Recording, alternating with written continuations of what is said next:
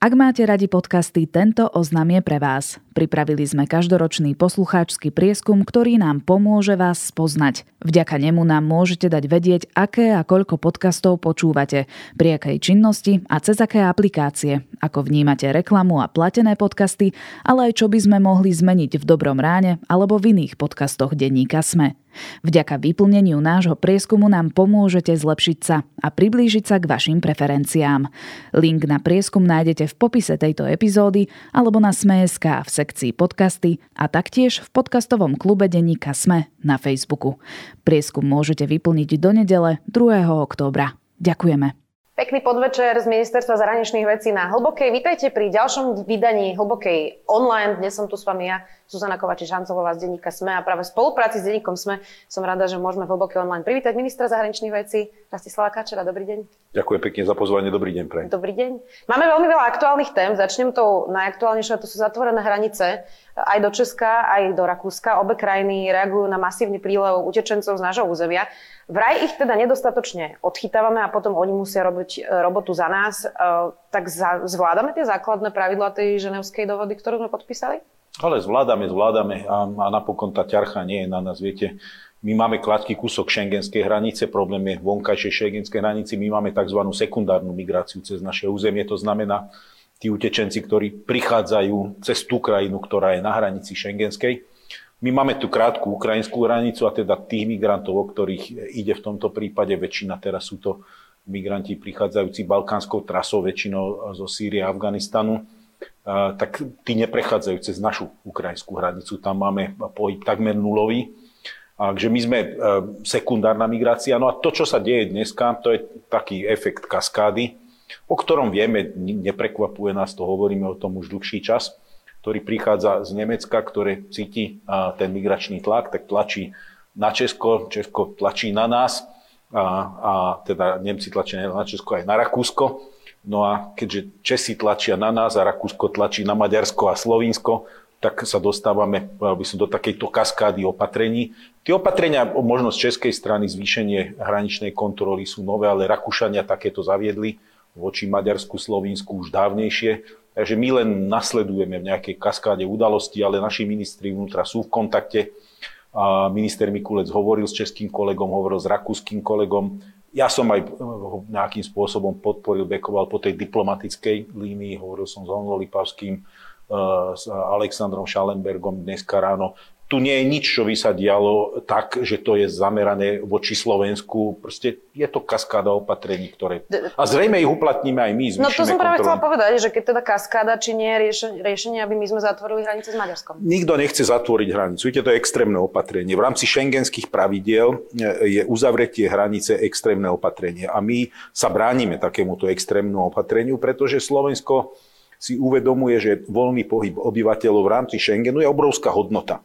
A mnoho, mnoho ľudí to bere za samozrejme, že dneska s ID alebo dneska bez. Minule som na lyžovačke v Rakúsku zistil, že som tam prišiel bez akýchkoľvek dokladov, bez eh, kreditnej karty, bez techničáku a zrazu som bol kde si v rezorte, nemal som nič so sebou a, a fungoval som tam jednoducho týždeň. Ľudia si neuvedomujú, aké to ľahké sa dneska hýbať Schengen, dochádzajú do práce, bývajú za hranicou Jasné, a tak ďalej. By to, bolo by to, riešenie, nechceme, nechceme bolo by to, to riešenie práve My sa tomu Slovensko? chceme vyhnúť. Ak to bude nutné, ak proste táto kaskáda nás k tomu dotlačí, tak, tak to nejakej forme urobíme, ale skôr sa prikláňame miernejším opatreniam, ktoré už aj robíme, to znamená, že zvýšená námatková kontrola na hraniciach, najmä takých aut, ktoré sú skutočne podozrivé, po trasách, ktoré využívajú prevozníci a tak ďalej.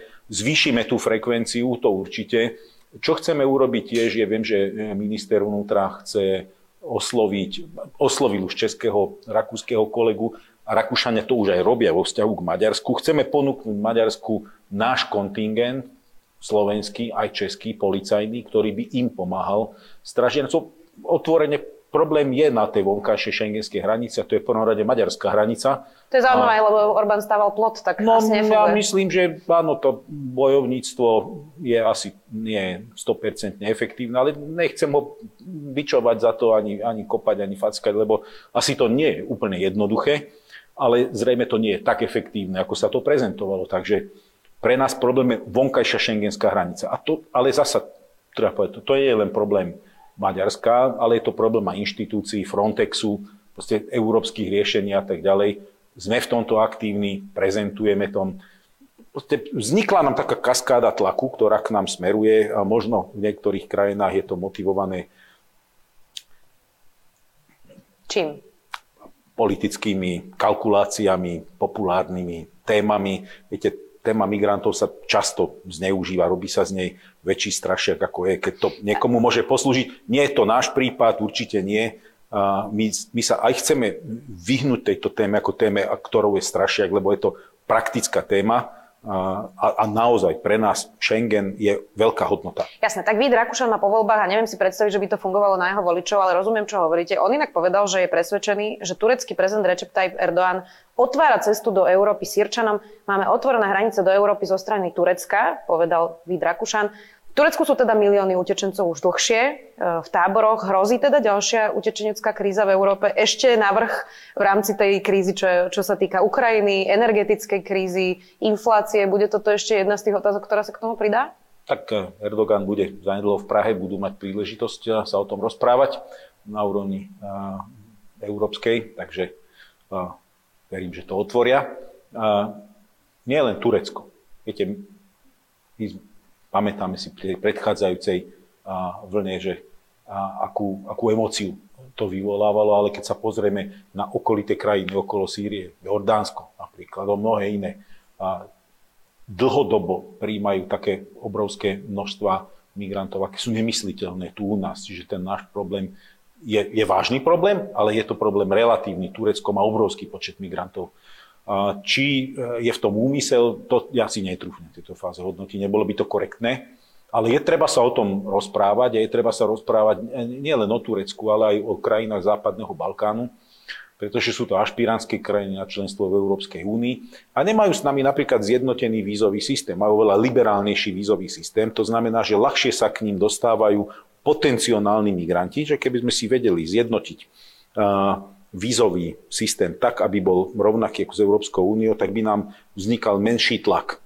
na tejto juhozápadnej šengenskej hranici. Čiže je tu viacero nástrojov, určiť dialog s Tureckom samozrejme, ale aj dialog s krajinami Západného Balkánu, aj sme mali viacej zjednotené, zjednotenú vízovú politiku, ale potom aj vnútri Európskej únie tretia vec, aby sme mali zjednotené azylové procedúry, azylové kritéria a tak ďalej, lebo aby, aby nebola tak atraktívna, aby sme neboli tak atraktívnou destináciou pre migráciu. Hmm. Za akých okolností by sme teda uzatvorili tie hranice s Maďarskom, alebo kedy to budete teda prehodnocovať? To je otázka skôr na ministra vnútra. Ne, netrúfam si na to odpovedať. Tak čo si zatvorili na 10 dní? Čiže počkáme tých 10 dní? Ja, ja neviem, ako to dopadne. Neviem, či to rozhodnutie už je také a či je už aj aplikované. Stále o tom diskutujeme, akú formu to bude mať do akej miery to bude, v akom rozsahu to bude a tak ďalej. Čiže hm, debatujeme o tom, ministri sú v kontakte, nie je to otázka Rozumiem. na mňa. Ešte jedna aktualita, kým pôjdeme na tému Ukrajina Ruska, tam je naozaj veľmi veľa vecí, ktoré chcem s vami rozobrať. E, novým štátnym tajomníkom u vás má byť poslanec Andrej Stančík, poslanec ano. Olano, je to jeden z najmladších poslancov. Pamätám si na časy, keď bol štátnym tajomníkom Ivan Korčok, tak e, Mám takú otázku, že prečo v čase vojny a dôležitých diplomatických stykov a dosť náročnej e, diplomacie ste si nevybrali nejakého skúseného diplomata z ministerstva zahraničných vecí, nejakého odborníka, ktorý má skúsenosti práve pri diplomatických rokovaniach ehm, a nie teda poslanca, ktorý teda sedel dva roky v parlamente a to je jeho jediná skúsenosť s politikou aj s diplomáciou?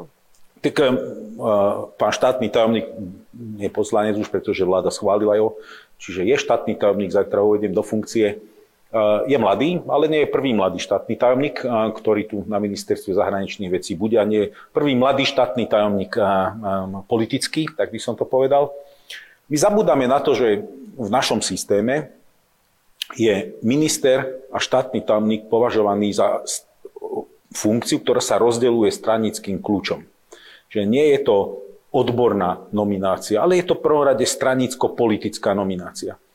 A keď bol štátny tajomník Korčok, a ja som tiež bol štátny tajomník v dvoch Zurindových vládach, boli sme kolegovia štátni tajomníci, ja som bol na obrane, on bol na zahraničných veciach, a, tak sme boli v úvodzovkách takí najatí štátni tajomníci zo služby, pretože bola, tak, bola, bola taká núdza vtedy, a, európsky naťacký prístupový proces a premiérovi vtedy veľmi záležalo na tom, aby to bolo vykonávané v prvom rade s profesionalitou. No odtedy sa, ako si sme si na to tak zvykli, ale to nie je úplne normálne. Myslím si, že politika má byť schopná generovať ľudí, ktorí sú stranicko-politickí nominanti na stranicko-politické miesta. Nie je ani úplne štandardné to, že ja som minister zahraničných vecí s takým profilom, aký mám, ale situácia si to vyžiadala. A teraz priamo, prečo je to tak? V prvom rade môj štatutárnym zástupcom zostáva štátna tajomnička Brodsková, je to skúsená veľvyslankyňa, kolegyňa, a mám mne absolútnu dôveru, zostáva ďalej vo funkcii, bude mojou oporou. No a v tomto uh, pán štátny tajomník Stančík má dobré vzdelanie, má dobré, uh, dobré tak to by som povedal, ten, ten, ten Angličtine taký pekný výraz credentials, neviem, ako sa to, neviem, ako sa to preloží uh, dobre do Slovenčiny. Všímal som si jeho parlamentný výkon, nebo špatný, takže ja som rád, že budem mať stranickú nomináciu dovnútra, pretože ja straník nie som a potrebujem mať taký, také zadné dvierka do politiky otvorené človekom, ktorý z tej stranickej politiky pochádza. Mali sme tu takú obyčaj, viacero štátnych tajomníkov minulosti, predchádzajúcich vládach boli takíto stranickí nominanti. Čiže ne, neboli to len kariérni nominanti. A mne sa páči ten balans človeka, ktorý prichádza z, zo stranickej politiky a, a, a kariérny diplomat, ktorý je skúsený. A, a jedno chcem povedať, viete, tie strany skutočne nemajú pripravených ľudí vo všeobecnosti s dobrým strategickým vzdelaním, skúsenosťou a praxou. Ja to berem aj takú príležitosť, aby sme pomohli u tých ľudí, ktorí majú stranické ambície a predpokladám aj stranickú budúcnosť, nech je to strana akákoľvek, ako šanca, aby získali praktické skúsenosti, nazvime to skúsenosti v boji a v tomto, viete, ja sa toho nebojím, čo vravíte, pretože sám sa cítim dostatočne silný v kramflekoch a absolútne takúto nomináciu viem uniesť, verím mu a ja si myslím, že to bude dobre fungovať. Počkáme si na jeho výkon, potom sa o tom môžeme... Presne tak, hodnoťme to. Potom sa o tom môže porozprávať. Zabudla som inak na začiatok povedať, že sa samozrejme môžu pýtať aj ľudia, ktorí nás e, pozerajú cez slajdo. Stačí tam dať hashtag hlboká online 19. Uh, vidíte to teraz aj na grafike, takže na konci položíme aj vaše otázky. Poďme teda, pán minister, k tej Ukrajine, k Rusku a k energetickej kríze. Neukazuje sa teraz, že Únia vlastne reaguje na takéto dynamické krízy, ako bola pandémia, alebo je teraz práve táto plynová energetická kríza trošku pomaly, trošku ťažkopádne, veď predsa vojna začala už vo februári a na to naozaj netreba 4 tituly z Harvardu domyslieť si, že vlastne plyn je a ropa strategická surovina, bude to trvať dlho, asi musíme začať rozmýšľať nad tým, že čo sa bude diať. Inflácia trvá už dosť dlho na to, aby sme to tiež e, riešili. Mm, tak či sa vlastne teraz neukazuje, že tie procesy únie sú vlastne ťažkopádne na dynamické krízy? Nemyslím si to. Nemyslím si to. Hoci ja patrím medzi tých paranoikov, ktorí toto hovorili dávno predtým. Patrí medzi tých, ktorí strašili, že Rusko tento útok urobí. Hovoril som to už na samite NATO Chicago 2012, kedy prišla za mnou dve tretiny sály a hovorili mi, že som paranoik, že to Rusko neurobí. Tretina prišla, že mám pravdu. A dneska by som sa mohol vytešovať z toho, že však som vám hovoril, ale toto ani v medziludských vzťahoch partnerských a ani medzištátnych vzťahoch nefunguje. Asi je to tá najhlúpejšia taktika, ktorú človek by mohol uplatňovať. Vždy treba riešiť to, čo je pred nami a nie hovoriť, vytešovať sa z toho, že však my sme vám hovorili.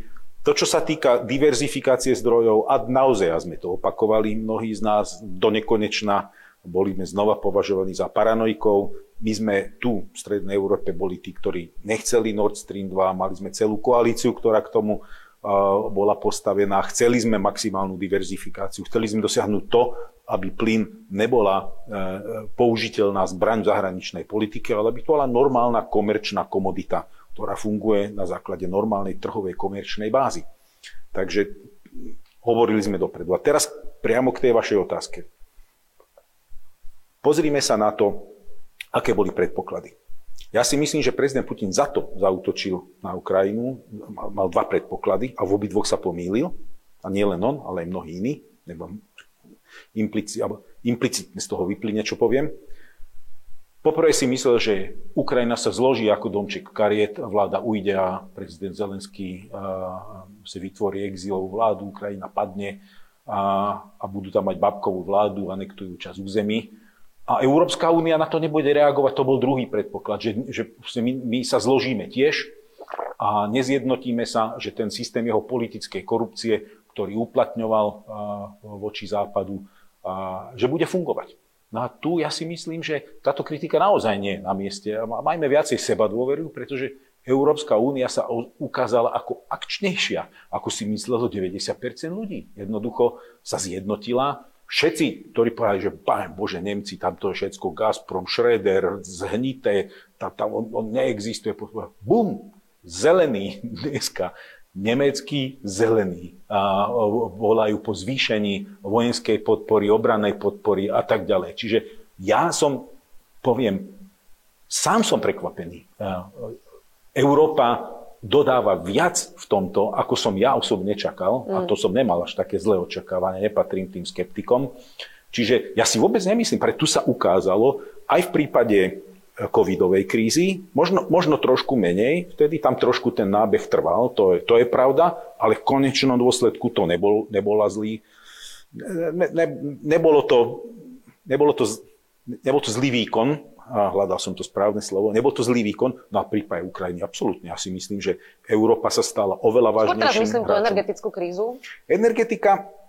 Pri uvidíme. Ukrajine asi máte pravdu. Naozaj? U, uvidí, uvidíme, pretože teraz je dosť vážne obdobie a to sa týka ceny e, elektriny, lebo tu nefunguje úplne normálny trh s elektrínou. Ten trh je dokrivený tými pravidlami, ako funguje ten reťazec dodávok elektrickej energie, čiže od výrobcu k obchodníkom s elektrickou energiou ku konečnému dodávateľovi. Ten trh má také svoje špecifika, ale toto vám bude lepšie vedieť vysvetliť minister Hirman, ktorý myslím si, že už párkrát to veľmi kvalifikovane a veľmi názorne vysvetlil. Tu potrebujeme robiť dve veci. V prvom rade riešiť akútnu krízu, ktorú máme a v druhom rade riešiť koncepčne tento európsky trh s energiou. No myslím si, že tu je väčšia panika a viacej takého apokalyptického vyplakávania, ako je naozaj na mieste. Lebo dneska, viete, keď si otvoríte sociálne médiá, tak e, máte pocit, že zajtra sa zrúti svet a padá Armagedon. My ideme všetci umrieť od zimy, ideme umrieť od hladu a nebude ja neviem čo. Viete, a pritom máme zásobníky plynu celej Európskej únii, vrátane Slovenska, naplnené tak, že do budúceho leta nebude nedostatok plynu. Elektrické energie vieme vyrábať dosť, sme sebestační, aj tie kapacity, ktoré vypadli, sa doplňajú, otvárajú sa tie elektrárne, ktoré v rekonštrukciách idú spätne. Čiže, viete, tu, tu je taká, taká apokalyptická, taký apokalyptický pocit a viete, Niekedy, tak otázka ako... je, či to nespôsobuje napríklad aj premiér Heger, ktorý povedal, že Slovensku hrozí kolaps. Viete, že ako to formujú politici túto ja, paniku? Ja povzbudzujem všetkých politikov nešíriť, a povedal som to aj dneska, keď som odchádzal trošičku skôr z rokovania vlády, na tom presvoje som povedal, nešírme prosím apokalyptické vízie, pretože nám apokalyptické vízie nehrozia. A vždy sa smejem, keď čítam tie e, všetky komentáre po sociálnych médiách, ako Pane Bože, ako to bude, lebo my si možno o dva rohlíky menej kúpime a a, a nebudeme vyhadzovať toľko Dobre, potravín, jasne. ktoré nám hnijú. Rozumiem, a, a o dva stupne si menej znížime jasne. a tuto v susedstve zomierajú ľudia, bombardujú im domy. Ako, no, Rozumiem, to... ale 700 tisíc ľudí je naozaj ohrozených chudobou na Slovensku, tým treba naozaj pomôcť. Verím, že to táto vláda urobí, budeme o tom diskutovať. O tom není debata, samozrejme. Posuňme sa ale ďalej. Včera prekvapila trochu sabotáž na Nord Streame, na troch miestach je teda poškodený. Vyzerá to na výbuchy. Kto iný ako Rusko by mohol za týmto byť? Kto by mal motiváciu také niečo urobiť? Absolútne si netrúfnem špekulovať. Je viac menej aj zo správ, ktoré som čítal tesne predtým, ako som sem išiel, aj z klasifikovaných zdrojov je evidentné, že to, že to je sabotáž. Ale mm, z tej úrovne vedomosti, ktorú máme dnes, e, je nie možné na nikoho ukázať prstom a nikoho byť. Aké by mohli byť verzie toho, čo sa tam stalo? Špekulovali by sme a to sa neprísluší ministrovi zahraničných vecí v takejto vážnej téme robiť. Rozumiem. Počkáme si teda uh, na tie ďalšie správy. Ako veľmi energetická kríza ohrozuje podľa vás práve tú jednotu Európy, ktorú sme videli pri začiatku hmm. vojny uh, na Ukrajine? Nová talianská vláda môže prekvapiť, spojiť sa s Orbánom práve v tom, aby tlačili na zrušenie sankcií. Čiže ako celá táto plynová hmm. kríza vlastne bude vplývať na tú jednotu? Súhlasím. Táto energetická kríza, čertajúca sa energetická kríza, bude vážnym testom európskej jednoty a samozrejme, že keď nedokážeme nájsť uspokojivé unijné riešenie, tak máme pripravené naše národné riešenia, prijali sa preto zákony, teraz sa prijímajú, máme preto plán, čiže akože nehrozí by som povedal, naozaj žiaden apokalyptický ani dramatický krízový scenár. Sme pripravení na to. Naša preferencia jednoznačne je hľadať e, európske spoločné riešenie, pretože chceme ukázať, že Európa aj v takejto vážnej oblasti je jednotná a je solidárna. A to bez debaty. Ale ak nedosiahneme e, takéto konsenzuálne riešenie, sme pripravení mať svoje riešenie. To v rámci tej energetiky myslíte? A, a to, čo, je, čo by bola zlá správa, je to, kam mierite, lebo ja si myslím, že ak by táto energetická kríza poukázala na nejaký, nazvime to, národný egoizmus, alebo e, na to, že si naozaj až súrovým spôsobom chránime tú košelu viac ako kabát. Nebola by to dobrá správa. Samozrejme v tom cykle politickom zakliatom e, by e, to bol, bola voda na mlín všetkým euroskeptikom, extrémistom, všetkým neprajníkom Európy a, a erodovalo by to dôveru minimálne. Nemyslím si, že by to bol klinec do rakvy, ale, ale určite by to nepomohlo, nebolo by to dobre. Každým dňom to bude ťažšie a ťažšie aj Slovakom vysvetliť dôležitosť tých sankcií a podpory Ukrajiny. Navyše tie prieskumy vyzerajú naozaj na Slovensku dosť hrozivo a vyzerá, že ľudia sú geopoliticky úplne zmetení. Hmm. Tak nehrozí aj na Slovensku, že ľudia budú možno protestovať na uliciach, že nechcú si uťahovať práve tie kohútiky na tom plyne, na tom kúrení, lebo ich to nezaujíma, že na Ukrajine sa bojuje? Viete, myslím si, že aj politici, ale aj vôbec ľudia, ktorí majú vplyv na verejnú mienku, mienkotvorní ľudia málo komunikujú a vyjadrujú sa málo jasne a zrozumiteľne v týchto veciach. A potom obyčajný človek, ktorý nemá taký dostatok informácií ako tí, ktorí ich majú a tí, ktorí informácie majú a keď jasne nekomunikujú, tak potom dochádza k takejto zmetenosti. Ja si nemyslím, že ľudia sú hlúpi alebo zloprajní, ale stále si myslím, že sa málo komunikuje a to, o čo ide. Pretože to uťahovanie opaskov, ktoré vyplýva z tejto krízy, nie je samoučelná vec. A všetci tí, ktorí radia Ukrajine, že však mier, mier, mier, čo znamená, že nech Ukrajina prestane bojovať a nech sa vzdá, no tak ak toto má byť návod do budúcnosti, tak naši predkovia sa musia vrteť v hrobe. A tak som to včera v parlamente. Viete, každý máme osobnú voľbu, že ako chceme byť zapísaný v histórii. Či chceme byť zapísaný v histórii ako Tiso, Tuka, Henlein alebo Kisling, alebo či chceme byť v histórii zapísaný ako Milan Rastislav Štefánik, generál Golian alebo generál Viest. Jednoducho, každý máme osobnú voľbu. A to, čo robí Ukrajina, nie je nič iné, len to, že bojuje o svoj život, že bojuje o svoju suverenitu, že bojuje vôbec o existenciu a budúcnosť. A ľudia tam zomierajú ničí sa infraštruktúra, ničí sa celá jedna krajina, ktorej sused upiera právo na život. A naša suverenita, teritorium, integrita, prosperita je postavená presne na rovnakom právnom modeli, ako bola existencia Ukrajiny. Čiže ak niekto u nás nabada Ukrajinu na to, aby sa Ukrajina vzdala, kapitulovala a nechala sa podrobiť, no tak sa pýtam, ako sa potom budete stavať k tomu, ak príde na test slovenská suverenita takýmto spôsobom. To znamená, že vyložíte nohy na pleci a zmiznete preč, alebo sklopíte hlavu a zalezete do bunkra, alebo akože budeme prežívať nejakou kolaboráciou, alebo čím, akože to je čestný model fungovania, tak ako vy ste inak proti úplnému zákazu e, vydávania víz Rusom. Povedali ste, že Rusko nie je jednoliatá masa a musíme mať mechanizmus na to, ako sa z tej krajiny dostanú ľudia z disentu a tí, čo s režimom nesúhlasia. Ako ich ale teda rozlišovať? Ako bude Slovensko napríklad pristupovať k tejto otázke? My riešime všetky víza na ad hoc e, báze, čiže každý vízum sa posudzuje individuálne. Nemáme na to nejaký mechanický predpis ani umelú inteligenciu. Je ich veľa týchto ľudí, ktorí žiadajú? My sme málo intenzívna krajina pri vydávaní víz, pretože máme, vydávame na dvoch uh, pracoviskách mm. víza a tým, že máme zastropovaný počet uh, pracovníkov na ambasádach, potom ako sme tu vypovedali, nejaký počet diplomatov, uh, ktorí boli teda z, z dôvodov nezlučiteľnosti špionážnej činnosti vypovedaní. Rusko obmedzilo nám naše kapacity, čiže tie kapacity sa zmenšili a, a tým pádom dokážeme príjmať menej žiadosti. Slovensko nie je vydavateľ veľkého počtu víz. Myslím si, že vydávame skromný počet víz porovnaní s ostatnými krajinami. Tak navyše, tomu sa to dá asi individuálne Ale vedia, navyše je to veľmi nepraktické, keď sa to, keď sa to pozrie, lebo cez, cez Ukrajinu zrejme nebudete cestovať s ruským pasom dneska. a tým pádom cestujú skôr cez Polsko alebo iné hraničné krajiny. Čiže ten tlak na Slovensko v tomto je nízky a môžeme si dovoliť ten komfort naozaj posudzovať žiadosti individuálne. A napokon neposudzuje ich len ministerstvo zahraničných vecí, tých posudzovateľov je viacero. Čiže nemyslím si, že toto je nejaká urgentná téma pre nás, hmm. špeciálny. Už keď sme boli pri tom Maďarsku, už im Únia teda pozastavila čerpanie eurofondov. Viktor Orbán zatiaľ ani nepovedal, kedy Maďarsko ratifikuje vstup Švedska a Fínska do NATO. Uh, čo máme ešte spoločné s Maďarmi? Lebo mohlo by sa zdať, že okrem histórie už nie je veľa. S Maďarskom máme tisícročné manželstvo spoločné, ktoré skončilo uh, fiaskom, ale viete, ja sám som človek, ktorý mal 34-ročné manželstvo, ktoré neskončilo dobre.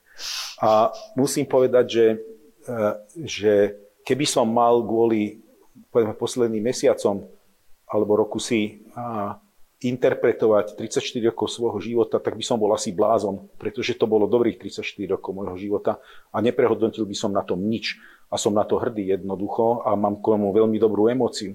A presne takúto emóciu ja osobne cítim k nášmu tisícročnému manželstvu s Maďarmi.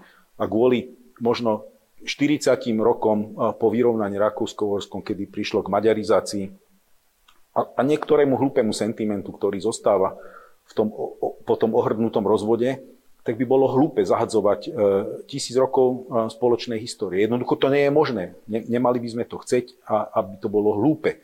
Ja navyše sám mám solidné maďarské korene z časti mojej rodiny, z otcovej strany, takže by som popieral by som, časť svojej, svojej rodinnej, dlhoročnej, stáročnej identity, čo by bola absolútna hlúposť. Pravda je, že dneska s Maďarskom zvlášť tejto téme sa rozchádzame. Často, a nie len my, myslím si, že Maďarsko v tomto zostáva osamotené. Toto nie je slovenská pozícia, to je unijná pozícia. A keď sa vrátim k vašej otázke veľmi konkrétne, fondy ešte nie sú viazané, je to návrh komisie ich viazať. Majú teraz dva mesiace Majú na to, aby na to reagovali? ešte dva a pol mesiaca, niekedy takmer do konca decembra. Predlžuje sa tá lehota po mesiaci. My vieme, že Maďarsko rokuje s komisiou a snaží sa odstrániť tie výčitky, pripravujú legislatívne zmeny. Ja verím, že to robia v dobrej viere. A, a... Veríte? Naozaj? No tak eh, viete, keď vám niekto ide zobrať 7,5 miliardy, tak, tak by som povedal, že vás takej eh, dobrej viere vie inšpirovať. A keď, keď to chcem tak povedať. Rozumiem, ale že či vás neinšpiruje len na nejaké naoko kozmetické zmeny? Pozrite sa, ja na to zvyknem hovoriť jednu vec keď vidím čerta sa modliť, tak nechcem úplne vždycky skúmať eh, všetky jeho dôvody, ale si poviem, je to fajn, keď sa modlí, a pretože nevystrája hlúposti. Nechcem, aby to bolo vnímané pre Boha akože príliš expresívne vo vzťahu k nášmu susedovi, ale a, proste ak sa dohodnú a príjmu to, čo prijať je treba, komisia ten návrh stiahne a neuplatní sa. Ja verím tomu, chcem tomu veriť, e, že Maďarsko dokáže sa s komisiou dohodnúť a nedostaneme sa k tomu, že rada bude musieť e, kvalifikovanou väčšinou na túto tému hlasovať. Som, som tom celkom optimista. Inak mám pre vás rovnakú otázku, akú som položila zrovna inak v hlbokej online ministrovi, ešte vtedy ministrovi Korčokovi, keď sme boli v Bruseli a odtiaľ sme naživo vysielali. A pýtala som sa ho vtedy, že ako bude Slovensko v takomto prípade hlasovať. Boris Kolár povedal, že by chcela, aby bolo Slovensko proti. A predpokladám, že mi poviete, že až keď tam budeme, tak mi poviete, Áno. že ako budete hlasovať. Áno. Ale teda uh, rada by som počula, uh, kam smeruje vaše uvažovanie práve v tomto. Prečo by sme mali hlasovať proti? Alebo za? Uh, odpoviem vám tak, ako ste to anticipovali. Uh, čiže uh, mám na to názor. Netvárim sa, že na to názor nemám. Mám na to úplne jasný názor, uh, čo by Slovensko urobiť malo. Ale keďže tu pôjde o kolektívne rozhodnutie vlády, tak ho, ho nechcem takýmto spôsobom vnúcovať a, a, a ten konsenzus budeme musieť nájsť predtým, ak k takémuto hlasovaniu dojde. Bolo by to pre vás niečo zásadné, ako pre ministra? Neviem to teraz posúť. Uvidíme podľa...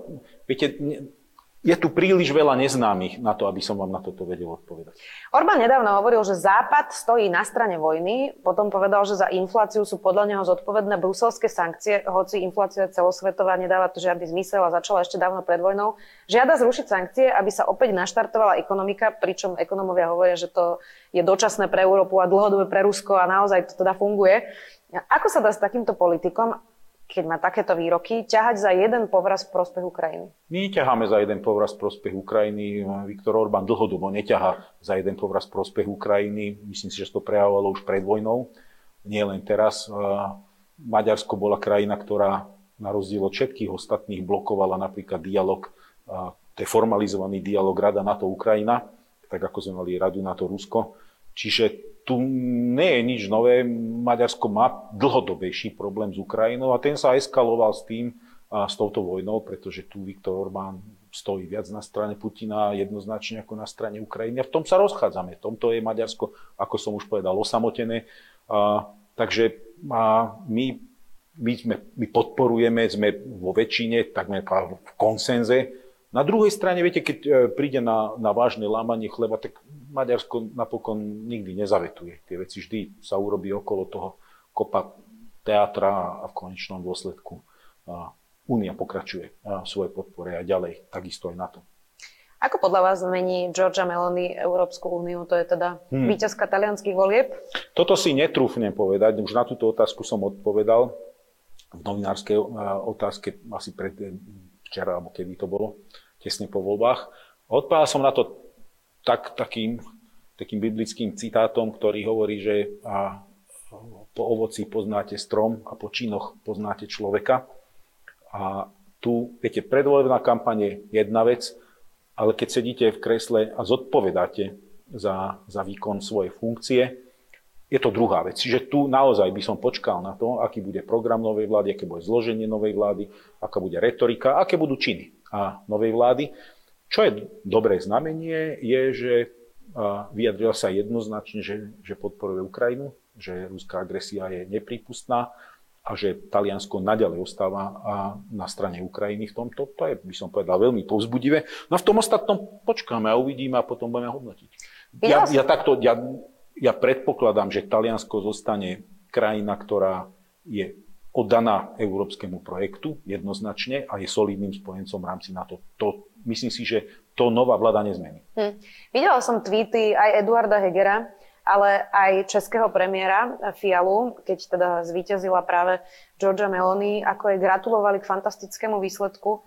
Je to patričné gratulovať krajnej pravici takto? Nevidel som tie tweety. A Štandardný neviem, tweet, ako premiéry píšu, keď niekto vyhrá voľby. Ja tomu rozumiem, že je to zvyk akože diplomatických vzťahov. Že to, bol, že, to bol, že to bola eh, bežná diplomatická zdvorilosť. Rozumiem tomu, ale či je to na mieste takto gratulovať krajnej pravici, keď aj my na Slovensku máme krajnú pravicu v parlamente, veľa sa o tom diskutuje, veľa aj premiér Heger hovorí, že pre ňo je nepripustné spolupracovať s krajnou pravicou, že ako vlastne napríklad pri tej zahraničnej politike rešpektovať tý, tú diplomáciu, tú európsku diplomáciu a zároveň sa držať princípov, ktoré sú to, podstatné. Toto sú ale dve absolútne odlišné roviny. Absolútne odlišné roviny. Pretože dovnútra uh, to je náš vnútorný politický súboj a politický boj. Stranicko-politický boj. To znamená, premiér e, tu nechce, je absolútne inak vyprofilovaný na iný hodnotový svet a, a bolo by veľmi zvláštne, keby a, pripúšťal takúto spoluprácu. V inej krajine, Taliansko je po voľbách, bude mať vládu a je to náš partner v Európskej únie a v NATO, ktorým budeme pracovať. Čiže my s ním musíme pracovať, a pretože keby sme sa tvárili a, stranicko-konfliktne, poprvé na to nemáme žiaden dôvod. Ale bol by problém, keby ten tweet nevznikol? Ale no, no, v prvom rade nevznikol žiaden problém, že ten tweet bol, takto by som to otočil. Rozumiem, ale chápete asi, na čo sa pýtam, uh, že kde vlastne pri tom zachovaní nejakej západnej liberálnej demokracie um, máme mať tie čiary jasne nakreslené, lebo sa môže zdať, že populizmus a pravicový extrémizmus rozkladá tú demokraciu zvnútra. A kde mať tie základné princípy máme, a stále rešpektovať partnera taliansko diplomáciu? My máme. A presne tie sú nakreslené a sú skovaté v tej vašej predchádzajúcej otázke, keď ste sa pýtali na viazanie fondov, a pretože sme si odsúhlasili pred dvoma rokmi, v decembri 2020, presne takýto mechanizmus vnútri EÚ a, a odsúhlasili sme si ho konsenzuálne, všetci, kompletne, vtedy vrátane Polska a Maďarska, ktoré spočiatku mali k tomu výhrady. Slovensko s Českom tu z regiónu boli sme advokátom tohoto riešenia. Napokon sa Maďarsko s Polskom pridalo k tomuto. Minister Korčok sa v tom veľmi silne angažoval, myslím si, že veľmi správne. Vláda jednoznačne v tomto. Čiže my máme mechanizmus európsky, že keď niektorý štát deviuje a u neho dochádza k erózii základného fundamentu právneho štátu, čo je zložitá definícia toho, ktorá zahrňa korupciu, slobodu médií, kvalitu demokracie, kvalitu politického procesu a, a neviem čo všetko pod týmto. Takže mechanizmus na to máme. Máme. Rozumiem, ale rozumiete aj tej mojej otázke. Rozumiem, rozumiem, absolútne, že tomu rozumiem. Dobre, môžeme ísť ďalej. Vy ste povedali, že idete do Mrdníka, tak ste nazvali To som vlastne... ja nepovedal. Napísali ste to na nie, Facebooku. Nie, nie, nie, nie, nie, počkať, musím to korigovať. Povedzte. Pretože keď teda sa objavila tá informácia, že, uh, že mám byť nominovaný na túto funkciu, uh-huh.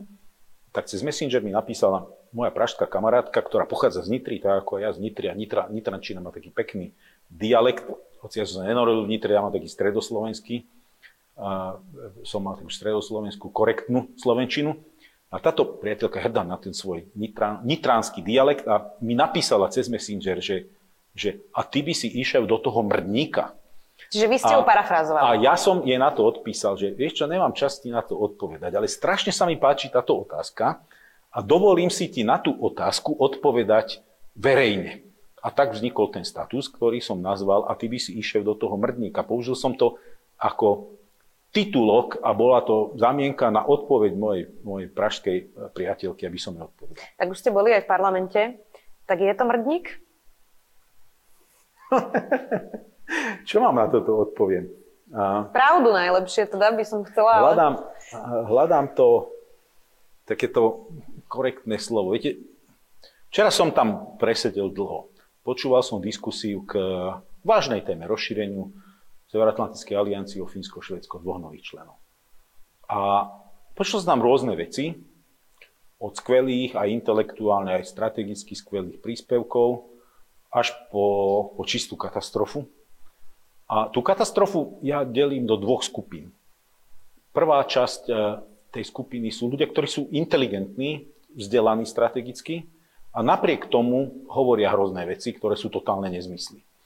Ja týchto ľudí v politike nazývam traviči studni, pretože sú to ľudia, ktorí vedia, ako škodia tejto krajine tým, čo hovoria a trávia studne. Vedia, že v tej flaške má jed a napriek tomu ho leje do verejnej studne. Je to, je to hrubý cynizmus a, a, a je, ako, nemám vážnosť takýmto ľuďom. A druhá skupina ľudí sú ľudia, ktorí možno kvôli nedostatku vzdelania, prílišnému podliehaniu rôznym konšpiračným teóriám a niekedy možno aj kvôli svojej totálnej hlúposti a svojej naivite rozprávajú veci, ktorým vôbec nerozumejú. A k tým ľuďom mám istú empatiu a, a myslím si, že je treba s časťou z nich hovoriť, teda ktorí sú schopní a, počúvať, a, ale no, Slovenský parlament, poškrabal som sa na nose, a nie je jediné e, panoptikum a zvláštnosti alebo takého, takej zmesi všeho chuti, ktorú nájdete, pretože sám som sledoval diskusie v toľkých parlamentoch, e, demokratických, vyspelých krajín a viete, zažijete tam všetko možné, od bytiek, vulgarizmov a ja neviem čo. Akože neokyslujme si ten náš svet viac, ako si zaslúžime, ne, nebyčujme sa ako na krížovej ceste v tomto, lebo čak, nie, sme zasa, nie sme až takí sráči v tom, ako pozerajme, čo pre mňa je kľúčové, je možno kvalita vládnutia, tu premiér má jasný hodnotový svet, môj predchodca má v tom jasno ministerov. Aj v tých veciach, ktoré mňa sa týkajú, ktoré v môjom svete, v môjom segmente zodpovednosti sú dôležité, máme fajn kvalitu vládnutia v tomto. No a kvalitu, ja nie som volený človek a, a parlament si vážim, sú to volení predstavitelia ľudu a, a tak, ako som to predtým povedal, áno, po ovoci poznáš strom a po rečiach a skutkoch a poznáš ľudí, no tak o tom si každý urobí kriticky svoj názor. Rozumiem. Uh, páči sa mi, že ste optimista v dnešnej dobe, to je inak dosť vzácna vec, ale um, nerezignovali sme na nejaký výber uh, na nejaké sito, napríklad aj ľudí, ktorí prídu do parlamentu, na nejaký výber elít, ktoré ano. rozhodujú o podstatných veciach. Ano. Lebo tá frustrácia, ktorá je na Slovensku, podľa mňa je z časti naozaj oprávnená, keď vidia nekompetentných ľudí, ktorí rozhodujú o vážnych veciach. Je to tak, ja súhlasím s tým, len viete, okrem, okrem právnych disciplín som študoval aj exaktné vedy, predtým organickú chémiu. Z organickej chémie viem, že vy keď za rovnakých podmienok urobíte rovnaký experiment, vždy vám vyjde rovnaký výsledok. Ale my z nejakých záhadných dôvodov si myslíme, že keď urobíme za rovnakých podmienok rovnaký experiment, ale pritom budeme žmurkať, usmievať sa, poskakovať, stáť na hlave a kývať ušami, tak dostaneme iný výsledok, ale bude vždy rovnaký jednoducho. To znamená, to, čo vravíte, a teraz sa vrátim k tomu právnemu vzdelaniu, a dneska som to práve pri príležitosti oslavy 31. výročia Ústav medzinárodných vzťahov na právnickej fakulte, kde spolu s Ivanom Korčokom boli z prvého ročníka, tak som spomínal na, na, na ústavné právo profesora Prusáka. A mali sme tam často sa komparatívne ústavné právo. A tu je treba sa inšpirovať tým, že spoločnosť sa vyvíja tak, do akého politického rámca, ako stanovujete tie mantinely, v ktorom sa hýbe. A ja si myslím, že keď chceme dosiahnuť zmenu, tak musíme meniť podmienky experimentu, v ktorom fungujeme. Myslím si, že máme zlý volebný zákon, ten produkuje zlý setup v politike a to produkuje stále ten istý výsledok. Keby sme, napríklad pozrime sa len tu k susedom uh, v Českej republike, keď som tam sledoval voľby, tým, že majú viacero volebných obvodov a strany musia fungovať ako strana celoštátna, tým pádom musíte mať štruktúru a musíte byť schopní postaviť kvalitného, obstojného lídra na niekoľkých miestach, krajských miestach. A keď som pozeral tie krajské debaty, tak tí krajskí lídry boli často veľmi kvalitní ľudia, jednoducho. A toto u nás sa nedieje. Čiže u nás nie je tlak na to, aby vznikala konkurencia vnútri strany, tým pádom nám vznikajú strany, ktoré sú de facto také politické eseročky, a už to začína byť tradícia u nás. No a tam ten, a v tom je obrovský rozdiel, že či máte politickú stranu ako politický subjekt, v ktorom je vnútorná súťaž a, a nejaká distribúcia zodpovednosti, alebo máte politickú stranu, na ktorej čele stojí CEO, ktorý tam má vlastných zamestnancov. To potom je úplne iná mentalita. A potom vidíme v Británii napríklad, a to máme dve úrovne problému. Prvá úroveň problému je to, že z tie strany sú takto postavené a druhá úroveň problému je inštitucionálna kapacita štátu. V Británii to, to je dobrý príklad. Súčasný menil sa premiér, ktorý zároveň je predseda vládnej strany. Zmenil sa predseda právnej, právnej strany, zmenil sa, zmenil sa aj premiér. A čo sa stalo? Viete, čo sa z tej Británii stalo? Nič. Británia ide ďalej ako vlak po svojich kolajniciach z dvoch dôvodov. Pretože tá strana je pevná, výmena predsedu strane je normálna vec, a absolútne nič to s tou stranou neurobí zásadného. No a v britskej štátnej službe a štátnej správe úprimne vám poviem, že ani žiadneho veľvyslanca, ani žiadneho generála, ani žiadneho spravodajského dôstojníka, ani žiadneho predsedu okresného úradu, e, takto parafrázujem to, absolútne nezaujíma, eh, či sa tá vláda vymenila, pretože tie inštitúcie sú pevné a de facto stabilné a nezávislé Jasne. Od tejto Zas, politiky. Čiže máme dve Mohla by som vám protirečiť, že Donald Trump zmenil republikánsku stranu, tam to prosto malo ja, iný príbeh. A, a poviem vám, aj to, aj do, dobrá, dobrá, dobrá nahrávka, máme v princípe dva systémy uh, demokratického vládnutia. Väčšinový prezidentský systém, čo sú Spojené štáty, a v Európe je na 90 plus percent model pomerného hlasovania zastupiteľského. No a ten prezidentský systém je stabilný, pretože vy si priamej voľbe zvolíte prezidenta, ktorý zároveň hlavou vlády, exekutívy a on si tú vládu zostaví. Ten systém je stabilný v tom, že robí stabilný cyklus. Má štvoročný cyklus. Tam proste nedojde k predčasným voľbám. Nemáte koalíciu, ktorá sa vám zrúti Prezident, šéf vlády má veľkú autoritu, lebo si sám vyberá členov svojej vlády, Senát mu ich len odobruje v nejakom hearingu. Tam je možná vyššia úroveň politických zásahov do systému, pretože máte stabilný štvoročný cyklus. To znamená, keď máte tých political appointees v rámci systému, viete, že sú na 4 roky, A viete, že keď ten prezident skončí, všetci political appointees odídu preč a je to transparentné. My robíme hybrid dvoch Máme riešení. appointees, ale iný systém. My, my kombinujeme nevýhody dvoch systémov. Každý má svoje nevýhody a výhody, ale my sme krajina, ktorá si vybrala iný systém, ktorý je bežný v Európe, parlamentná a pomerná demokracia, ktorá nutne produkuje nestabilnejšie vlády, lebo sú koaličné koaličné vlády, nie len u nás, viete, že menšinová vláda, ale povedzte mi, kedy sme nemali menšinovú vládu. Však dajme vždy dovládneme s menšinovou vládou na Slovensku. A tak keď Robert sa Fico pozrieme... bol v tomto pomerne disciplinovaný, ten tie menšiny tak nemal často. Nemal ale... tak, ale mali, mali sme a po Európe ich máme. Čiže ten systém je, je, je inherentne, nutne je nestabilnejší, ako je väčšinový.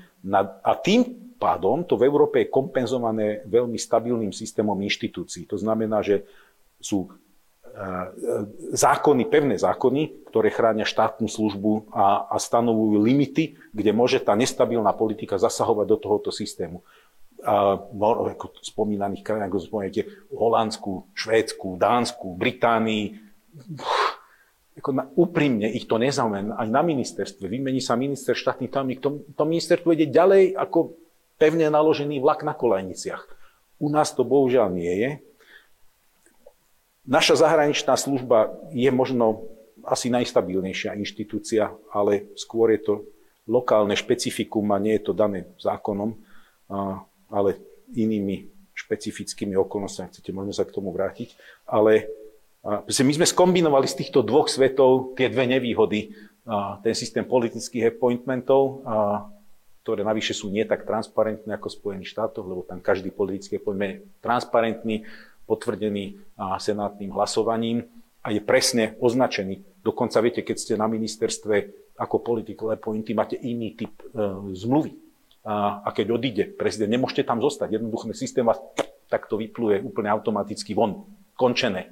Hm. U nás to tak nie je. Takže je, my sme po 30 rokoch sme takí polozrelí, to je, to je pravda, ale viete, poznáte ten dlhý starý vtip s tým anglickým trávnikom ako to robíš? No, polievaš, polievam, dobre, vrátim sa o mesiac.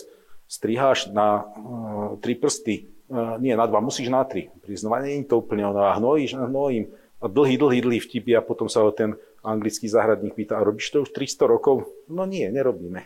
Niekedy sme na seba príliš prísni. Samozrejme, že to frustruje mňa, nie som z plechu, ale možno aj vekom aj tým, keď sa pozerám po tých skúsenostiach inde po svete a, a možno aj zrnkom cynizmu, ktorý človek tomto získa, tak áno, niektoré veci proste chvíľku trvajú a vyžadujú si trochu námahy. Jedna vec je, čo, čo tu by som povedal, viete, Slovensko dozrie, len na to musíme mať stabilný priestor a čas.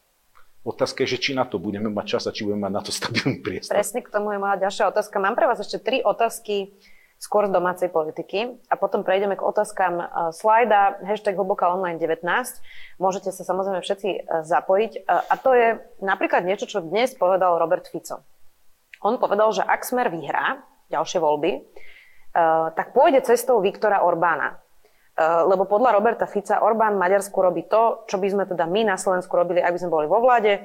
Tak moja otázka je, či je na Slovensku ohrozená demokracia, lebo to, čo robí Viktor Orbán v Maďarsku, je absolútne ovládnutie médií, súdov, policie, všetkých úradov, všetkých funkcií až po Akadémiu vied a univerzity. E, takže máme tu nejaké ohrozenie demokracie? Áno, máme. Ako vážne? Vážne. Tak vážne, že ako bude, aký bude volebný výsledok, ako bude zložená ďalšia koalícia. Keby koalícia mala byť zložená na základe takejto vízie, akú ste formulovali, tak je absolútne vážne ohrozenie slovenskej demokracie. Ako na druhej strane, viete, možno vážnejšie ako v Maďarsku, pretože Maďarsko je zrelšia krajina, Viktor Orbán je talentovaný politik, je talentovaný manipulátor, je talentovaný technológ moci. Ja si osobne myslím, že tu taký technológ moci nie je a, a nikto nemá takú sílu. Slovensko nie je Maďarsko, Slovensko má úplne inú men, vnútornú mentalitu, ako má Maďarsko v tom tisícročnom vzťahu sme si zachovali možno ro, podobné rodinné návyky, paradoxne, že máme od, odlišnosť jazykovú, ale v spôsobe logiky jazyka sme veľmi podobní, hovoríme veci rovnako, máme rovnaké príslovia, porekadla, stavíme sa mnohým veciam podobne, máme takmer identickú kuchyňu, Maďari nemajú lokše, to som skúmal, že čo majú odlišné. A takmer všetko ostatné máme odlišné, ale politicky, ako, ako národ politicky, sme predsa trošku bližšie k Čechom, tam tý, to, táto československá tradícia nás to trošku preprogramovala. Čiže ja si myslím, že pokus o Orbánov model na Slovensku fungovať nebude na druhej strane však každý pokus o zavedenie takéhoto modelu môže mať veľmi, veľmi negatívne dôsledky pre Slovensko.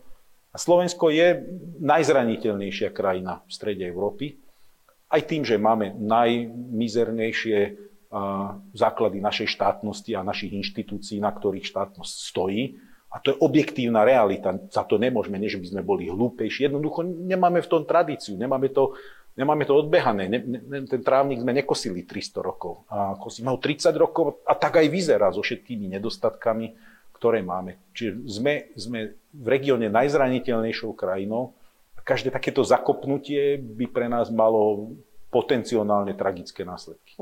Ešte mám pre vás jednu domácu otázku a to je, že ako komplikovaný vlastne budete mať vzťah s Igorom Matovičom. A pýtam sa aj v kontexte toho, čo ste hovorili o tých inštitúciách, pravidlách, ktoré si ctíte, o tom systéme, ktorý máme nesprávne nastavený. A teraz nechajme bokom túto koaličnú krízu, ale spomeňme si na to, ako útočil Igor Matovič na Zuzanu Baťovú, štátnu úradničku, ktorá prosto mala na starosti schváľovanie vakcín. Je to veľmi podstatná vec e, práve pre zdravie ľudí. Ako útočil na vedcov, ktorí boli v krízovom štábe, s ktorými sa nezhodol.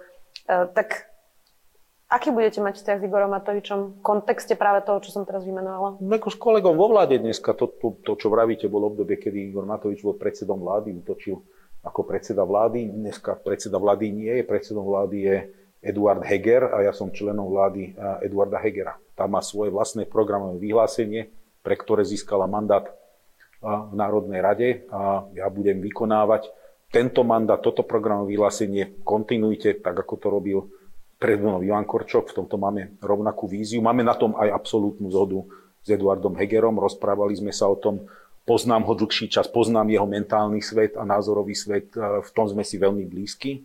A, a v tomto budem pokračovať. Igor, Igor Matovič je predseda koaličnej strany, máme ďalších dvoch predsedov koaličných strán. Pre mňa je to kolega vo vláde, nepoznám ho, stretli sme sa prvýkrát e, v živote, keď som prišiel na prvú vládu pred dvoma týždňami. A správa sa ku mne milo, korektne, nemám dôvod vôbec e, nejako sa vymedzovať v tomto. A keď vzniknú frikčné nejaké situácie alebo trecie plochy, tak ich budem riešiť. Viete, tí, ktorí ma poznajú dlhý čas, tak vedia, že ja nie som ani plachý, ani ostýchavý človek. Konfrontácie nevyhľadávam, ale keď sú nutné, tak sa ich ani nebojím. Hmm. A ešte mám jednu otázku na generálneho prokurátora Maroša Žilinku, ktorý podľa napríklad ministerstva obrany skočil vlastne na informačnú vojnu ruskej ambasády, keď sa zapojil do celej tej dišputy okolo cintorína Vladomirovej, mm-hmm. tak skočil teda na propagandu Rusku, pomohol Ruskej federácii? No tak tá, tá, táto konkrétna vec vyzerala dosť hlúpo. No tak áno, bolo to poprvé naozaj netuším, prečo predtým, ako si človek preverí informácie v takejto vážnej funkcii, má nutkanie sa k tomu vyjadrovať, to neviem celkom dobre, ale dobre, však každý môže mať rôzne nutkania, no ale tak potom by som asi mal byť schopný to, to vyjadrenie nejakým spôsobom korigovať. Ako je, je, to, je, je to nezvyčajná vec. Poďme na otázky zo slajda. Ešte raz opakujem hashtag hlboká online 19. Tomáš sa vás pýta, ako chcete intenzívnejšie bojovať s dezinformáciami. Vyzerá to tak, že ich prosté vyvracanie nestačí. Keby som na toto mal recept, a nie len ja, keby som na toto mal recept, tak som slávny, vplyvný a strašne bohatý človek. Urobil by som si z toho živnosť a, a myslím si, že vlády iných krajín by ma za to veľmi bohato platili. Nemám na to recepta, nepodarilo sa nám na to nájsť recept. Dnes sociálne médiá dneska zásadným spôsobom menia náš svet, menia náš komunikačný svet. Myslím si, že tu je treba meniť niektoré nastavenia tak, aby ľudia niesli osobnú zodpovednosť za to, čo hovoria. Ja osobne ja som obrovským zastancom slobody slova, nikomu neupieram právo na názor a s každým názorom som ochotný polemizovať, diskutovať, vyvracať ho, naprávať, korigovať, ja neviem, konfrontovať aj akceptovať. E, argumenty, ale čo neviem akceptovať je šírenie lží, cieľených klamstiev a tak ďalej. Problémom je, že ten svet sociálnych médií umožňuje nám v anonimite alebo s falošnými identitami často šíriť takéto klamstvá.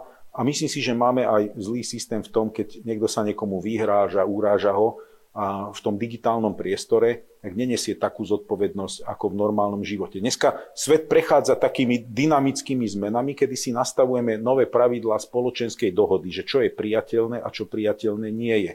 Keď sa vrátime tomu späť, pamätám si ako malý chlapec, ako fungoval život na dedine, ktorý bol veľmi transparentný a každý poznal každého a tam, keď ste proste utrpeli reputačnú újmu, tak to bola vážna vec, ktorá sa s vami tiahla roky a veľkým spôsobom vás to handicapovalo.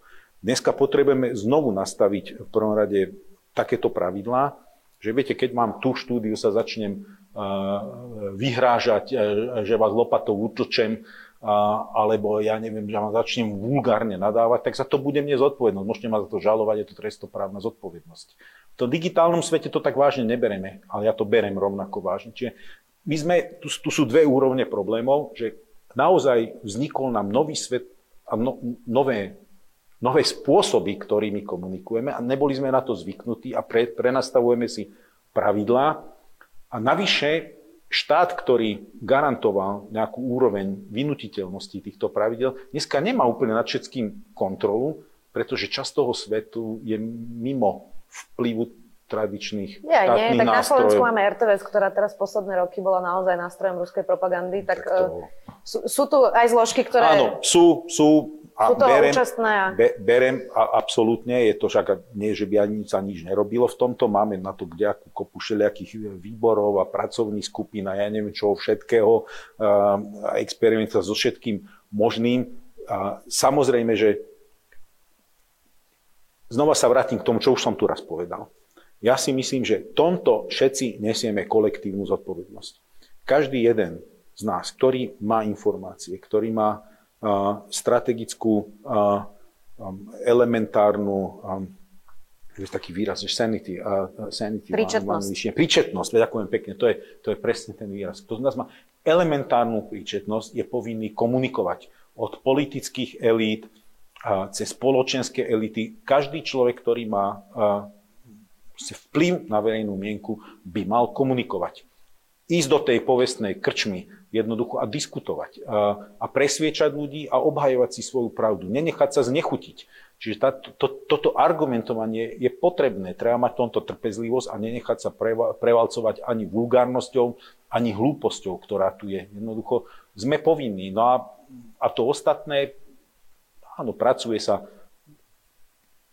pracuje sa aj na tom, či už globálne v rámci Európskej únie, aj, aj v rámci NATO. Je to nástroj, ktorý sa používa ako nástroj nepriateľský, ako nástroj vojny, ale v prvom rade znova sa vrátim k tomu. Každý z nás má individuálnu a kolektívnu zodpovednosť pestovať príčetnosť. Hm. Michal sa pýta, pán minister, rád by som sa opýtal, či by nebolo na mieste vyhostiť ruského veľvyslanca zo Slovenska. Je preukázateľnou figurkou v hybridnej vojne vedenej proti nám. Ďakujem. Je, súhlasím, ale vypovedanie veľvyslanca je dosť extrémna záležitosť. E, je to, je to vážne gesto.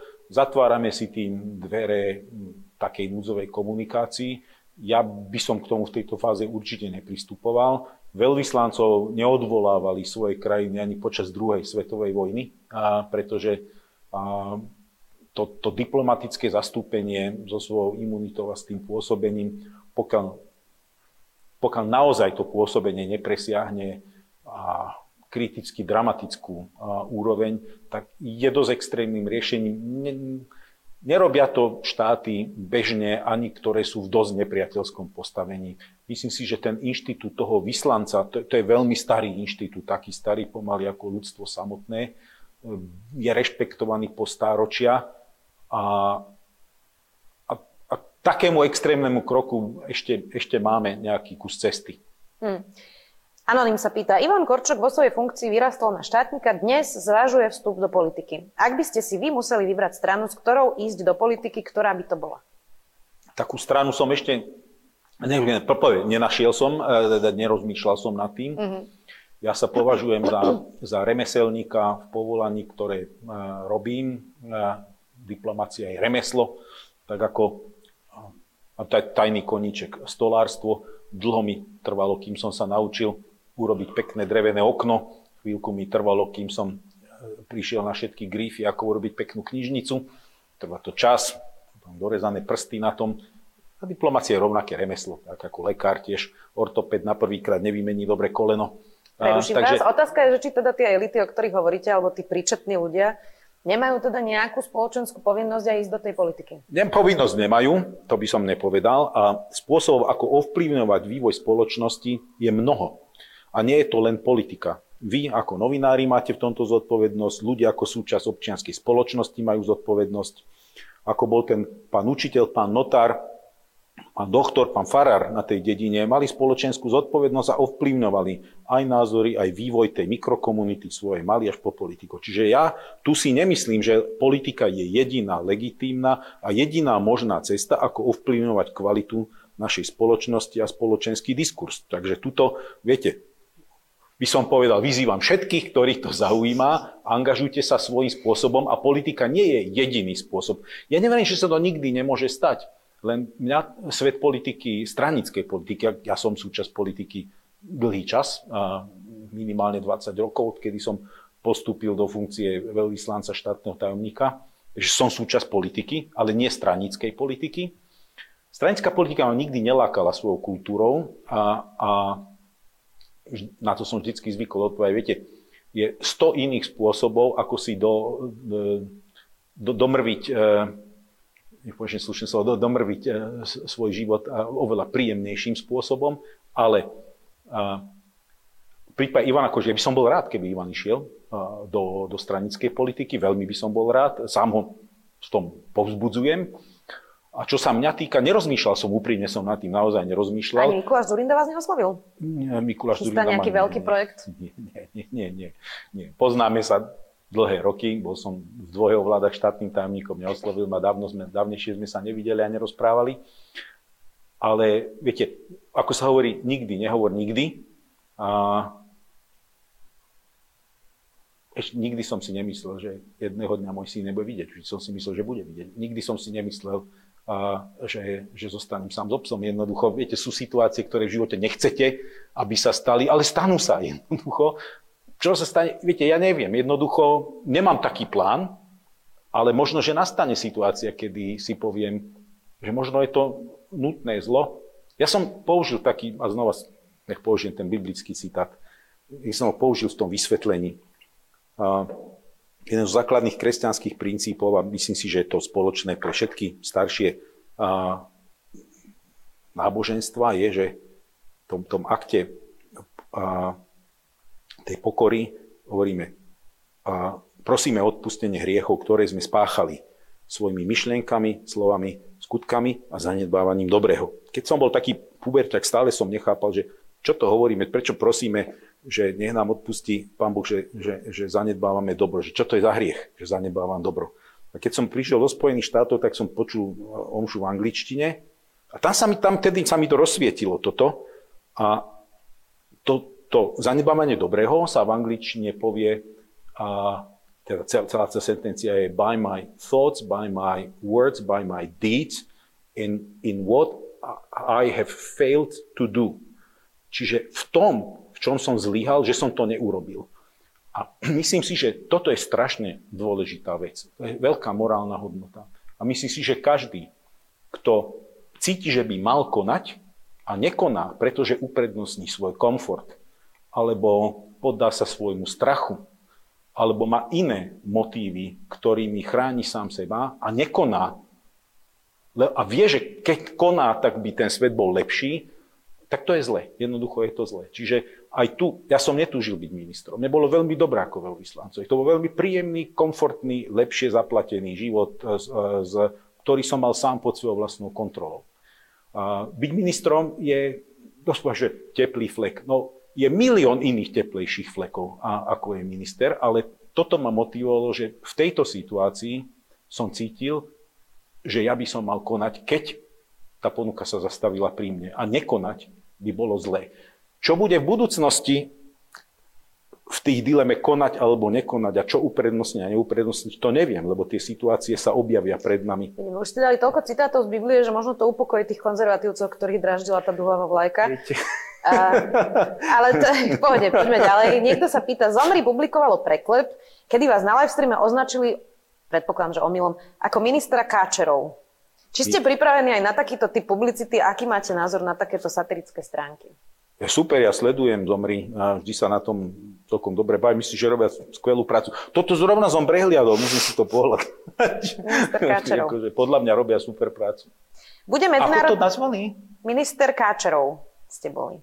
Minister Káčerov. Zvláštne. Uh, Pít Jendruš sa pýta, bude medzinárodné spoločenstvo žalovať Ruskú federáciu, som chcela povedať Roberta Fica, lebo RF je skrátka Roberta Fica, ale myslel tým Ruskú federáciu, na súde vojnových zločinov v Hagu aj za poškodenie svetovej klímy e, kvôli spalovaniu nepredaného plynu ničiaceho nielen Arktídu? Je, je otázka teraz v New Yorku, keď som bol na valnom zhromaždení, veľa z toho bolo uh, o, o, o zodpovednosti jednoznačne. Mali sme špeciálne stretnutie podporovateľov priaznicov uh, ICC Medzinárodného uh, trestného súdu a, a, a aj uh, ICG.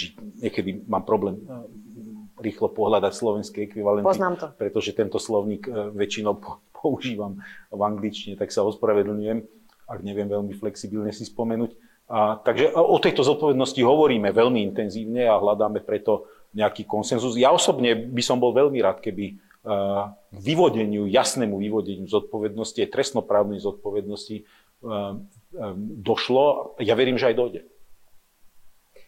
Aké sú priority nového ministra v oblasti komunikácie?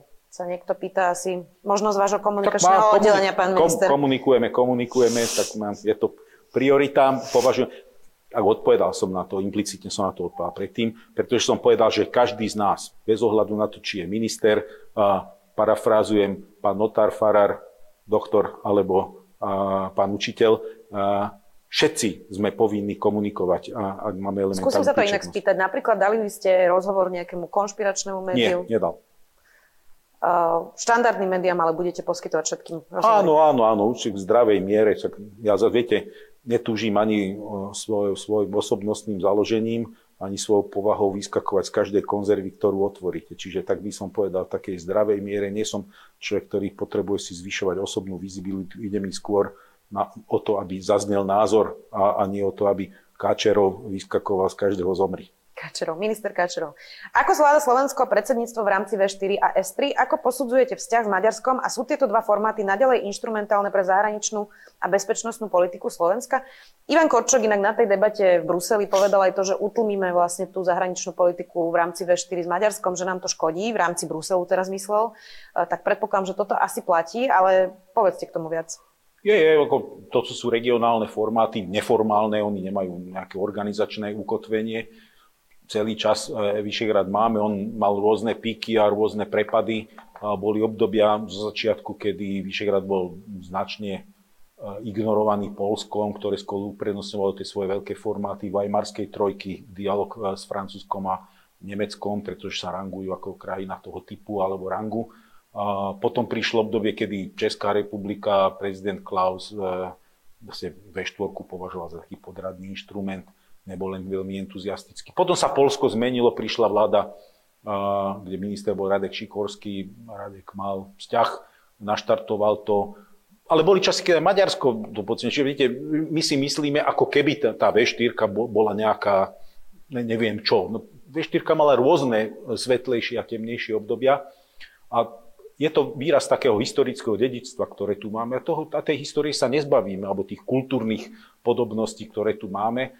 Politicky tá V4 sa neukázala ako šťastný, šťastný nástroj v poslednom období, pretože sa stala akýmsi baranidlom alebo klativom Viktora Orbána, ktorý mlátil zvyšok Európy do hlavy a stali sme sa s takým nástrojom odlišnosti, ako keby tá stredná Európa bola v skutočnosti niečo odlišné, ale my nie sme odlišní, my sme normálna súčasť, civilizačná súčasť toho zvyšku Európskej únie a to, že vlády sa striedajú, no tam sa veľmi nestrieda, no ale v normálnych krajinách sa vlády striedajú, prichádzajú, odchádzajú, tým sa menia priority, akcepty, akcenty, dôrazy a tak ďalej. Takže ako V4 je fajn, ostáva naďalej a do akej miery budeme, že no tam, kde sa vieme zhodnúť, tak tam ho využívame, kde sa zhodnú. Neviem, tam ho nevyužívame, veľmi jednoduché. Nehádžeme ho do koša, ale využívame ho primeraným spôsobom tak, aby to bol nástroj, ktorý je v prospech našej zahraničnej politiky a nie v prospech zahraničnej politiky niekoho Dobre, ale teraz momentálne to je vyslovene regionálna, regionálne zoskupenie, kde sa rozprávame o medzihraničných projektoch? Alebo... O, vidíte, máme, máme napríklad vynikajúci nástroj. Jedna inštitúciálna, ježiš, zdolavím si jazyk, vec, ktorú máme spoločnú, je Vyšehradský fond a do toho prispievame všetci štyria a fond podporuje skvelé veci. Čiže naozaj veľmi praktické, kultúrne, cezhraničné, štúdijné a ja neviem čo. To, to, je, to je vynikajúce. S3 mne osobne sa veľmi páči, pretože viaže dokopy nášho najbližšieho partnera Českú republiku, kde naozaj máme obrovský prekryv a, a zhodu a aj emóciu. Ja, ja to volám, že ako ideálny medziludský vzťah je ten, že láska a rozum idú ruka v ruke, teda keď ženich je nielen pekný, ale aj bohatý. A túto ten československý vzťah je naozaj taký, že máme tam aj kopu pragmatizmu a kopu spoločného záujmu, ale máme kopu emócie. A napokon to Rakúsko, ktoré sa ako keby tak predtým tak hamblivo trošku separovalo od tej uh, stredoeurópskej politiky, tak prejavilo tú asertivitu, chce byť aktívne a je aktívne, takže tento nástroj chceme tiež uh, využívať a dneska sa nám zdá byť možno takých politických veciach e, možno, že aj trochu lepší. Teraz chcem zvolať formát S3 plus Nemecko, potom S3 plus e, Francúzsko. Máme tam kopu prienikov, o ktorých vieme debatovať. Takže, ale Znova, to sú veľmi neformálne regionálne platformy. Hmm. Mám pre vás záverečnú otázku, pán minister. Ja som si dala teraz takú misiu, že v tejto mizerii budem aj pozitívne otázky sa pýtať, lebo tiež už prepadám niekedy do toho zúfalstva a nie je to Neprepadajme do zúfalstva, nie, to je... tak um, čaká nás ťažký rok, hovoria to ekonomovia. Uh, máme vojnu u suseda. Je tu veľmi veľa neistôt, ktoré ľudí veľmi stresujú. Uh, a potom často do toho prichádzajú aj politici, ktorí vlastne hrajú niekedy na prvú signálu tých emócií, no, alebo strašia a pracujú no, vlastne so strachom. No. Tak skúste povedať občanom, že uh, či to zvládneme ten ťažký rok. Zvládneme, samozrejme, že ho zvládneme. Viete, ja ako, už som tam aj smeroval, e, kde si predtým potom troch, trochu z toho odbočili. Ja si ja mám to šťastie, že som z 5 generačnej rodiny. Ja si pamätám, že som šiel na gymnázium, keď som ešte stále mal svoju praprababku, starú mamu mojej starej mamy. Boli sme 5 generácií po sebe, aj moja dcera to zažila, stále mala svoju praprababku. A ja to považujem za obrovské privilegium, lebo som komunikoval veľa s ľuďmi eh, z tých starších generácií a v tom aj čas môjho konzervativizmu, okrem toho vidieckého katolicizmu, z ktorého pochádzam, je, že si uvedomujem, že stojíme na pleciach svojich predkov a máme tu kontinuitu držať sa ruku v ruke cez tie generácie. A v tomto ja sa obávam, že keby moja pravapka počula tieto debaty, ktoré my tu máme, tieto apokalyptické, ona by im ani nerozumela. Ona by sa kúkala na nás ako na Marťanov. Pretože a, že budeme mať o jeden stupeň alebo o dva stupne menej. No ja si pamätám, spálni nikdy nekúrila jednoducho sa nekúrilo. To, čo prešlo z kuchyne, tak bola hrubá duchna, sme si tam láhli a ráno sa mi parilo z úst, keď som dýchal a bolo to normálne. No a keď bol zlý rok a urodilo sa menej, no tak vedeli, že buď si museli rok predtým ušetriť na to, aby ten rok preklenuli, alebo proste zjedli menej a bolo im to absolútne prirodzené. Čiže dnes ako keby sme strácali svoje prirodzené historické inštinkty a priority v tom, ako keby sme považovali za základné ľudské právo, že v obývačke pred televízorom musím sedieť v trenkách a v tielku. A proste ja nechápem ten apokalyptizmus a tú skepsu, pretože sme boli v histórii schopní prekonať oveľa horšie veci, oveľa ťažšie veci a neviem si predstaviť, že prečo by sme toto obdobie naozaj eh, nemali preklenúť úplne normálne. Neviem si to predstaviť. Neviem, kde sa vôbec bere podstata tejto skepsy a vôbec aj ten celý nedostatok seba dôvery, ktorý v seba máme. Držme si palce, ďakujem veľmi pekne, že ste si našli čas. Hlboká online sa končí, tento rozhovor vyjde teda aj na kanáloch denníka SME. Ďakujem veľmi pekne, že ste prišli. Rastislav Káčar, minister zahraničných vecí. Ja ďakujem za pozvanie a za debatu.